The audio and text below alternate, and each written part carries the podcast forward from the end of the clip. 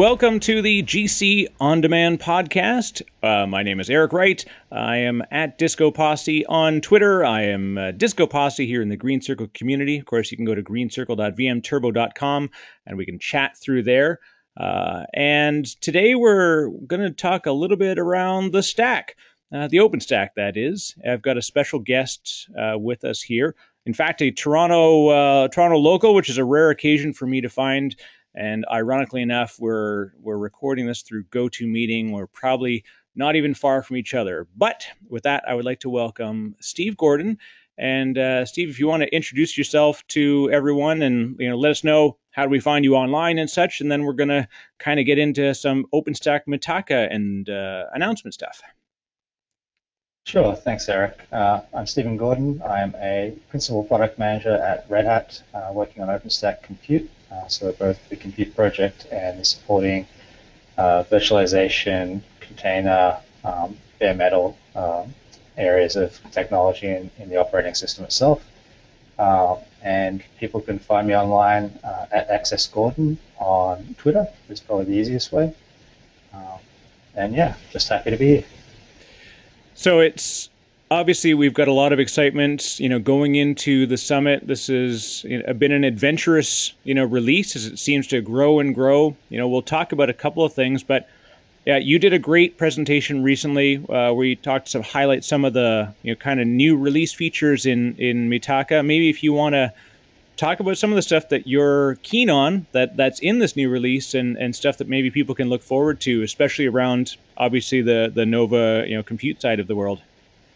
Sure. Um, so in my compute, I guess, uh, subject matter area, um, the exciting things for me. Uh, so there's first of all, uh, from a scalability perspective, uh, there's been ongoing work since Kilo really on uh, the version two implementation of what are called cells uh, in OpenStack. so this is the concept of breaking up your compute installation in a way that you can have separate message queues and databases in particular um, for different sets of compute nodes. And this is this is where in a production setup, typically the database and the message queue, which are kind of in many ways the more traditional uh, and less distributed services, uh, are really the first bottleneck people hit with uh, scale. Uh, so being able to do uh, multiple cells has always been really there for a very long time, but there are a lot of issues with the V1 implementation that mean a lot of people can't use it. Uh, so progress towards Cells version 2 and making it more readily available um, is a big deal. So in Mitaka, um, we only take another step in that direction. So the split out of the Cell API database and the main compute database um, has occurred. Uh, so in effect, each each deployment becomes a cell of one. Uh, and that will roll into the Newton work where this will likely continue to be a priority um, with a view to making multiple cell setups possible with this setup and also providing a migration uh, for those users who are using the Cells v1 implementation. Um, so people like CERN, for example, are pretty well-known community users that have large uh, compute Cells v1 uh, deployments uh, that will be looking to migrate to that feature in the future. Um, Another thing from operational perspective, uh, there's been a big focus around cleaning up and improving the live migration code in OpenStack, uh, particularly with the libvirt slash KVM hypervisor driver. Um, so libvirt and KVM have a lot of features for uh, throttling uh, migrations, doing various optimizations to a migration to give it the best chance of completing successfully. Um, and OpenStack up until this point hasn't really been taking advantage of a lot of those. Um, so there are a lot of features um, in terms of the Mitaka release where there's things like the ability to pause the live migration, uh, abort it, get a progress report, uh, and also for it to automatically detect block versus shared storage instead of the admin having to feed that information in. So that's just a little bit of a cleaner uh, interface from a command line perspective as well. Um, so that's a big deal uh, for operator, operators who rely on that feature, particularly um, moving workloads around um, in response to the need to do maintenance and that kind of thing on specific compute nodes. Yeah. Um, oh, I'm going to pick on that one for it's it's it's funny that that one often gets called out as a you know a lot of people ask for it and then a lot of people think we don't need it. yeah, it has. Have, what's your experience been out in the industry? You know, with live migration, you find you know a lot of the sort of traditional you know, it should be, you know, torn and, and relaunched uh, versus migrated uh, crowd. You know, have when I get out there and I speak to customers that are running OpenStack, like live migration was a was a big thing. A lot of people are, are loving the fact that it's available to them now.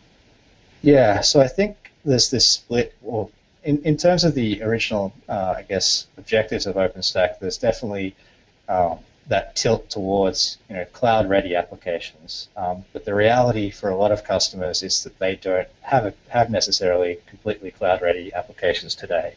Um, certainly for greenfield stuff that they're building today, they try and um, build them with that in mind. Um, but they often also have you know large databases or that kind of thing, uh, which they can't easily migrate um, at this point. But they still want to have one infrastructure. Um, and interestingly, that, that database example is actually where some of these features come in quite handy. So when I talk about, uh, I mentioned giving the live migration the best chance of finishing. Uh, one of the things that heavily impacts, obviously, migration time and you know whether we can finalize the migration is how quickly is the uh, memory of that virtual machine changing, um, because we have to be able to transfer that memory state to another machine while it's still changing on, on the source machine and then copy the, gradually you're hoping that the deltas in terms of changes in the memory get smaller. Um, and that's where you know, these large traditional virtual machines, which people may be running on OpenStack as kind of a transition phase, um, that's where some of these live migration features really help them out. Um, so certainly the feedback we get from customers is that it is very useful. Um, and you know, largely that is the private cloud customers who are uh, managing traditional applications that they are working with while also building net new uh, applications as well, um, whether directly on OpenShift or using a, even a higher level platform uh, like something like OpenShift. Yeah, I like the the targeting that traditional, you know, legacy or or we're not. It's always tough. Everything's going to be legacy. I mean, we're going to have legacy containers soon and legacy PaaS environments. But let's say the monolithic, you know, single instance database. There's there's a ton of them out there, and and there's probably not a real reason to re-architect some of those applications, right? It doesn't. There's not always a need to make everything cloud ready if we can just you know enable that feature set that you know lets them do stuff like that. If it's a low throughput database, fairly easy to migrate around. So you know why not let that live and and make it part of making OpenStack kind of a more robust, you know, quote enterprisey uh, you know, type of offering, right?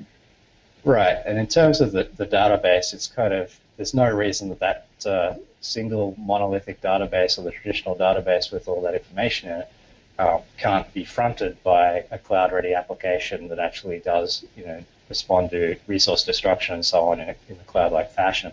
Um, but the database, it, it, you know, as long as it works, don't, don't, fix it kind of thing is the attitude for a lot of folks. Um, that's kind of going to be the last piece of the application that they uh, change in the direction of cloud readiness and there's you know, there's been a lot of really cool stuff that's been rising up in the oVirt community, and so there's some neat things happening there. But I, I don't want I kind of already took us off. You know, we were you were running through some good feature set, so I'll let you get back to you know what else is is kind of cool and and neat uh, with the the latest release.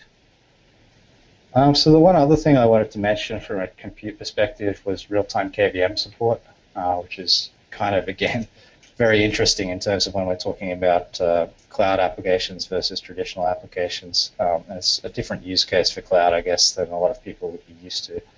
Um, so the idea behind real-time is to provide some guarantees, um, mainly using kernel features uh, as to the maximum uh, latency that a process can expect. Um, and primarily that's targeted for, we see it certainly in network function virtualization use cases, uh, but also high frequency trading.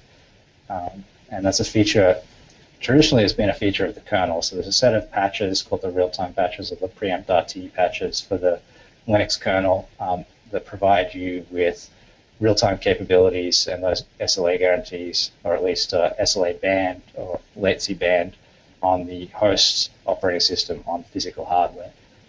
So what that means is that the latency um, is not necessarily as low as it could be. So if you're just running the regular Linux kernel, um, your lowest latency is going to actually be lower than the real-time kernel, but the offset of that is that the, the uh, spikes are also going to be much higher.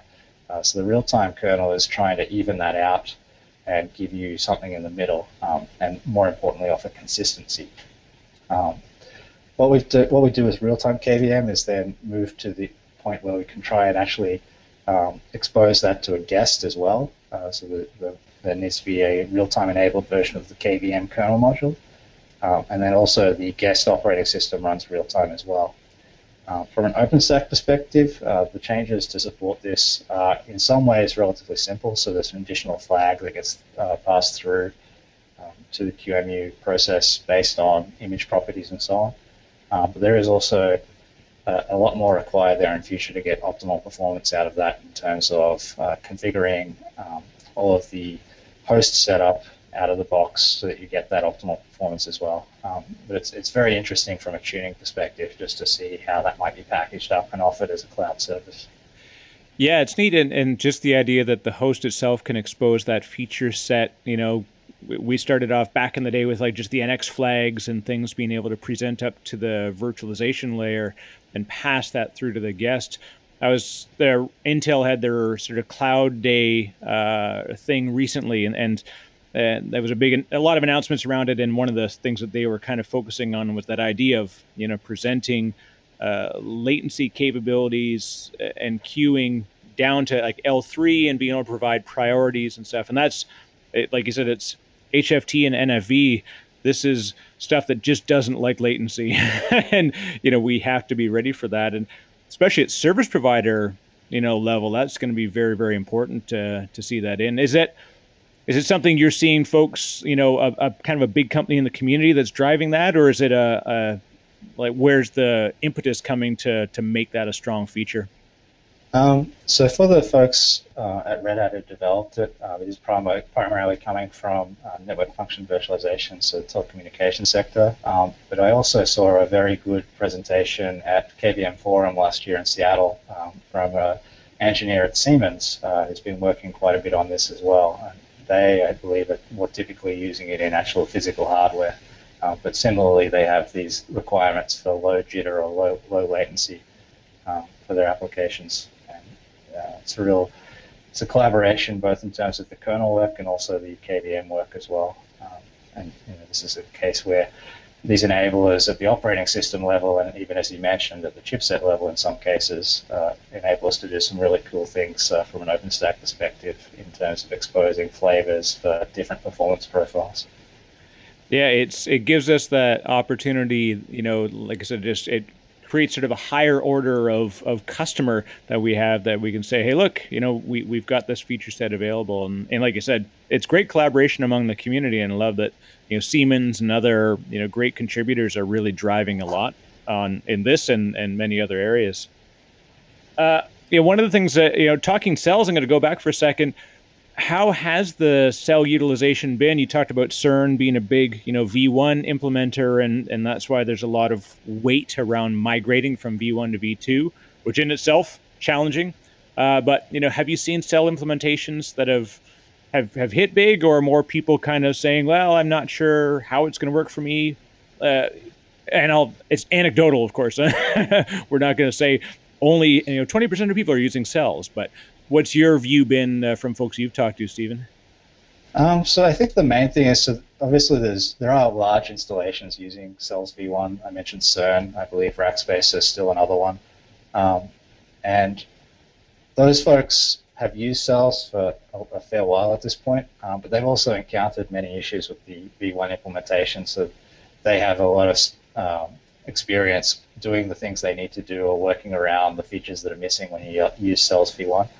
I think a lot of folks have demand uh, for the things Cells provides you, in particular, as I mentioned, that's being able to uh, scale the database and uh, message queue requirements and the amount of traffic between those and the Nova services uh, without necessarily having to split things up into separate regions. Um, the main the main difference from in terms of what you're exposing to the user there, obviously, being that a region exposes a different compute endpoint, uh, which the user has to actually specify if they want to spawn instances in that region, whereas cells is more of an operator construct and is quite transparent to the end users. Um, So, yeah, I, I definitely like the, the, the conceptually it's going to be much cleaner for implementation if you can if you can get there. But yeah, at scale, it's I mean a lot of stuff right. has been a, a, scale challenge in general, especially at the you know message queuing. Ceilometer got held back a lot because of performance challenges around you know too much data going into the queue. It's and then it it became a real problem. I mean, well, that's just one example. Literally, you know, every every project I think has kind of hit the wall with some of the scalability as from what I've seen, anyways. Yeah, it, there's a few different things there. I mean, one of the issues I think was that in early on, uh, out of the box, a lot of the Rabbit configurations uh, were not really that optimal. Um, so the community as a whole has gotten a lot better at tuning Rabbit and understanding where the gaps are um, in terms of what you can and can't do with it. Um, and they're also I think they have been at, at some level, you know, we've tracked Rabbit issues down even to specific uh, issues in the kernel networking stack. I, I, can think of at least one bug in that area that we eventually nailed down and made a big difference. So it's certainly gotten a lot better in terms of what you can do with it, but there is still going to be a theoretical maximum with what you can do uh, with a single database or queue. Um, obviously, there is some clustering capability in both of those things, but that as well has its limits. Um, you know, there's definitely for that reason a lot of demand for the cells version 2 stuff. I think the thing is that you know, most folks in the operator community, if they aren't already using cells, uh, have heard the news that there's a a v2 implementation coming and are willing to hold off to try and go straight to that if at all possible. Um, and certainly that's part of the, the way it's designed is certainly that yes, there is a path from Cells v1 to Cells v2, uh, but also that all Nova installations should become at least a cell of one effectively. Yeah, and when you're making a packaged vendor product, the, the worst thing you can do is say there's a really cool new feature coming because it effectively halts the sales cycle. But you know, with OpenStack, it's not as though you know as a community we're selling it. So it's good that you know maybe people will hold on and then embrace it fully and, and hopefully you know really drive up some of the utilization with with feature sets like that. Yeah, well, I think the thing in this case is that there are visible trade-offs to using the cells v1 implementation. So there are certain Nova features that actually don't work with it, um, and that's that's the reason that people are hesitant to to do it if they can help it, kind of thing, um, unless they're willing to work around those. So the other thing I want to talk about is you know in general, you know you you're heavily involved uh, with with the development side and, and coordinating things, and and you know you're heavily involved in the community. And so it, how how is your sense around the evolution of the OpenStack development community and the operator community over the last you know few releases as we've seen it you know I don't want to say mature you know but evolve yeah evolve is definitely the right word. Um, there's definitely not a lot of I guess big bang moments in terms of the community and the even the software for that matter evolving. It's a very iterative process. Um, certainly there's been some changes to the project governance, of course, that make things much more inclusive um, with new projects um, that we're starting to see filter through and people try and um, grasp that. I think we are starting to see also um, some stronger themes of cross-project uh, collaboration uh, in terms of consistency and having consistent views uh, on certain things like logging, for example, and trying to apply those. Um, and kind of, I guess, the third prong of um, discussion that's been exciting over the last year or two is there's been deeper and deeper operator involvement uh, in the community, both in terms of the ops meetups and things like that themselves and the ops mid cycles, but also operators uh, getting directly involved in design discussions uh, with the development community as well.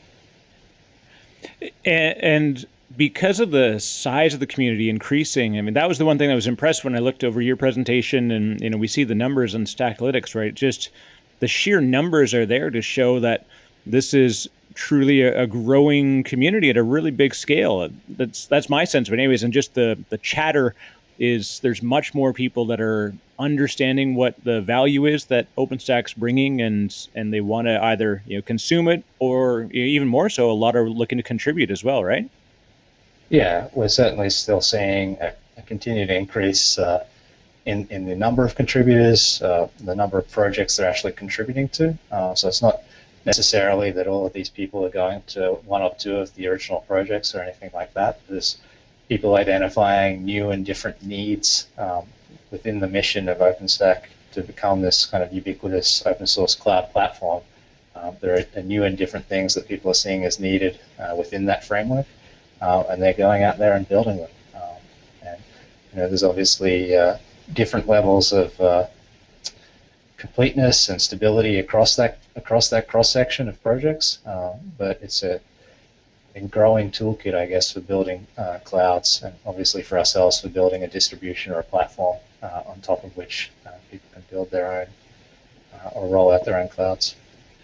And and that kind of brings up the the ever fun challenge around the the governance approach and the big tent approach to it. You know, we've seen changes throughout recent releases, and it itself is an evolving model. Like, do you see what are the good things you see about how that's going, and, and what are some of the challenges, especially as someone who's you know, deeply involved in, in, in one of the projects?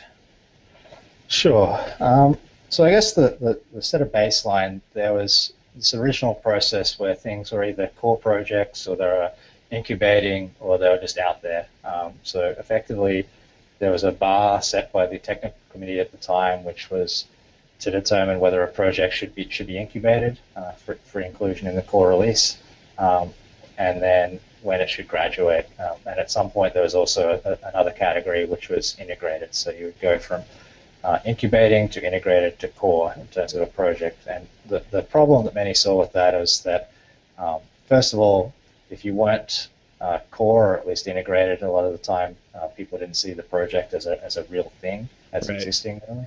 Um, there's a sort of officialdom that was attached to that and the perception of users, which was never really the original intent. Um, you had to be like in through two development, full development cycles before it could be moved from incubation and, and such, right? Right, right. And there's some other criteria as well, but uh, it certainly was a, a time consuming process, and there was, as I said, some level of officialdom associated to it, which wasn't really the original intent, um, as, it, as it were. Um, and then gradually, uh, the other thing that came up was that there was this concept of, well, we've we've incubated or graduated uh, a project that does X, and there's this other project out there that does X, possibly equally as well, or if not better, um, which is no more or less a part of OpenStack, but we don't, or we didn't under the original framework really uh, seem open to incubating projects that compete with each other um, as on, on their merits. Um, so out of all of this came this concept of the big tent uh, of making OpenStack more inclusive um, in terms of if you were doing things uh, the OpenStack way, building something that somewhat related to the mission statement or somehow contributed to the mission statement, uh, then you are, you are OpenStack effectively, um, and then for, therefore you are part of OpenStack. So the big tent and inclusion in it governs, I guess, more or denotes more who is OpenStack um, and what is OpenStack. Um, it doesn't necessarily, you know, give any. Um, just being in the big tent doesn't give any guidance to how stable a project is, um, or how long it's been around, what its relative um, velocity is. Uh, we have this concept though for navigating this this entire tent of projects of, of, tagging them. So there are tags defined and more being added as well each cycle um, to help operators and users navigate this list of projects and see exactly you know what a given project's maturity is, uh, whether it follows certain policies in terms of stable branches and things like that. Um, so we have this now much more inclusive governance model. Uh, I think the challenge is that that is something that users and operators uh, and even you know, press reporting on it for that matter are still trying to wrap their heads around. Uh, so there's been a bit of a lag in terms of that and you can see some of that stuff through the the project navigator which i've had a lot of people uh, say they've they've enjoyed so that it's simpler to go in pick the co- you know whatever there's the the six core and then the other or additional projects forget what the what the what the naming is and you can kind of drill down and it shows different documentation build docs you know maturity. But i mean and with that one though it the project navigator specifically relies on on refstack feedback right? Is that that's my understanding of, of what drives that those statistics around adoption levels and, and such? Um, yeah there's a combination of things. So when you go to one of those and i think uh, under the maturity uh, category, for example, there's kind of a mix. There are some of those things are tags, um, some of which are TC tags, so the technical committee denotes them. Some of them are things that the project asserts. Um, so, for example, the project asserts that it follows the stable branch policy or something like that. Um, and then some of them, as you mentioned, are metrics, which I can't recall if they're based off RefStack or the user survey, uh, but those are things like, yeah, which how many clouds have this thing deployed, yeah, and you look at some of them, and you, and it's there's understandably low uh, utilization of certain features just because they're fairly fresh, or maybe you know it's a very s- slim target audience for it. Uh, obviously, the the top top one, you know, you're on it, you're among it. Nova clearly the the leader amongst things, uh, you know, because it's it's been an, an early project and and obviously a core component. But yeah, some of the stuff like you know DNS as a service, surprisingly higher than I thought it would be. You know, in in some of the that that feedback. But yeah, there's stuff super early, uh, and you know it, it'll it'll come in time. You know, people are just looking. You see the name Barbican, you think like, great, that sounds cool. What the heck is it? And people don't know what what key management means for them, and so that in itself is tough for new technologists. I find you know, how when you speak to folks that want to say, all right, you know, I want to look at OpenStack, I want to see about its viability for my company. How do you how do you tell them what it really is, and and what's the right way to kind of point people to say, here's a good place to go, start here, and and then let's talk more. Yeah, so th- there is actually a tag. Um, I believe this is a technical committee tag as well, uh, called the Compute, Starter Kit, um, which you know, effectively in layman's terms is what do I need to start a VM? Um, so things like Keystone and Nova and Glance are in there. Um, I don't believe Cinder is, so they don't, they don't make the assumption that you necessarily need a block store. Um, but just this is how you get a VM up and running. Uh, and I think that's a good position to be, is to have those core infrastructure services. Uh, so particularly, I think of I think of network, compute, and storage uh, in the OpenStack ecosystem, I guess, as being the base level infrastructure building blocks. Um, so most, if not all, um, OpenStack clouds need those things.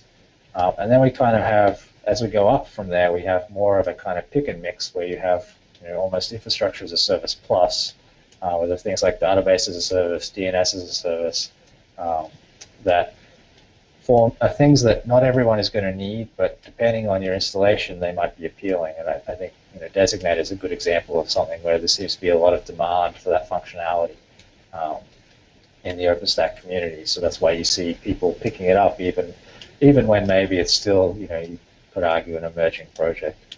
Um, Barbican is another good example, though, because it's not clear how many people are necessarily going out there and, and thinking they need that key management that's provided by Barbican, but it's an interesting project in that it provides a functionality that a lot of the projects actually need themselves. Um, so there is a need for key management um, in Magnum and even in Nova for that matter um, that they can actually now share via Barbican or certainly in the future share um, a shared service to do that versus trying to do their own thing.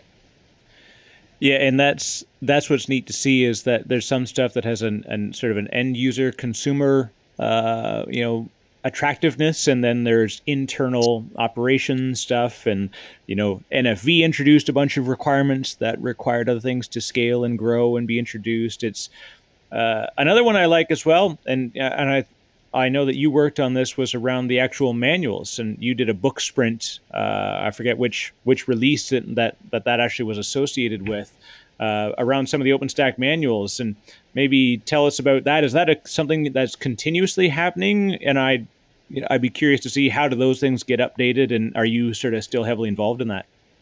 So that's an interesting question, actually, and that is a good lead from the uh, previous topic about the big tent, because uh, one of the things that the big tent, uh, in adding all these projects, does put pressure on is the cross-project fu- uh, uh, functions. Uh, so things like the infrastructure team, the quality assurance team, and of course the documentation team. Um, so one of the interesting discussions at the Newton Design Summit is going to be around the future of the installation guide for OpenStack, or at least the one that appears on docs.openstack.org, because there's kind of this uh, increase in all of these projects that need documenting, but how, how does that one documentation team scale to that, or better yet, enable the project team to contribute that installation documentation somehow? uh, and whether that should be managed closer to the project or closer to the docs um, repositories.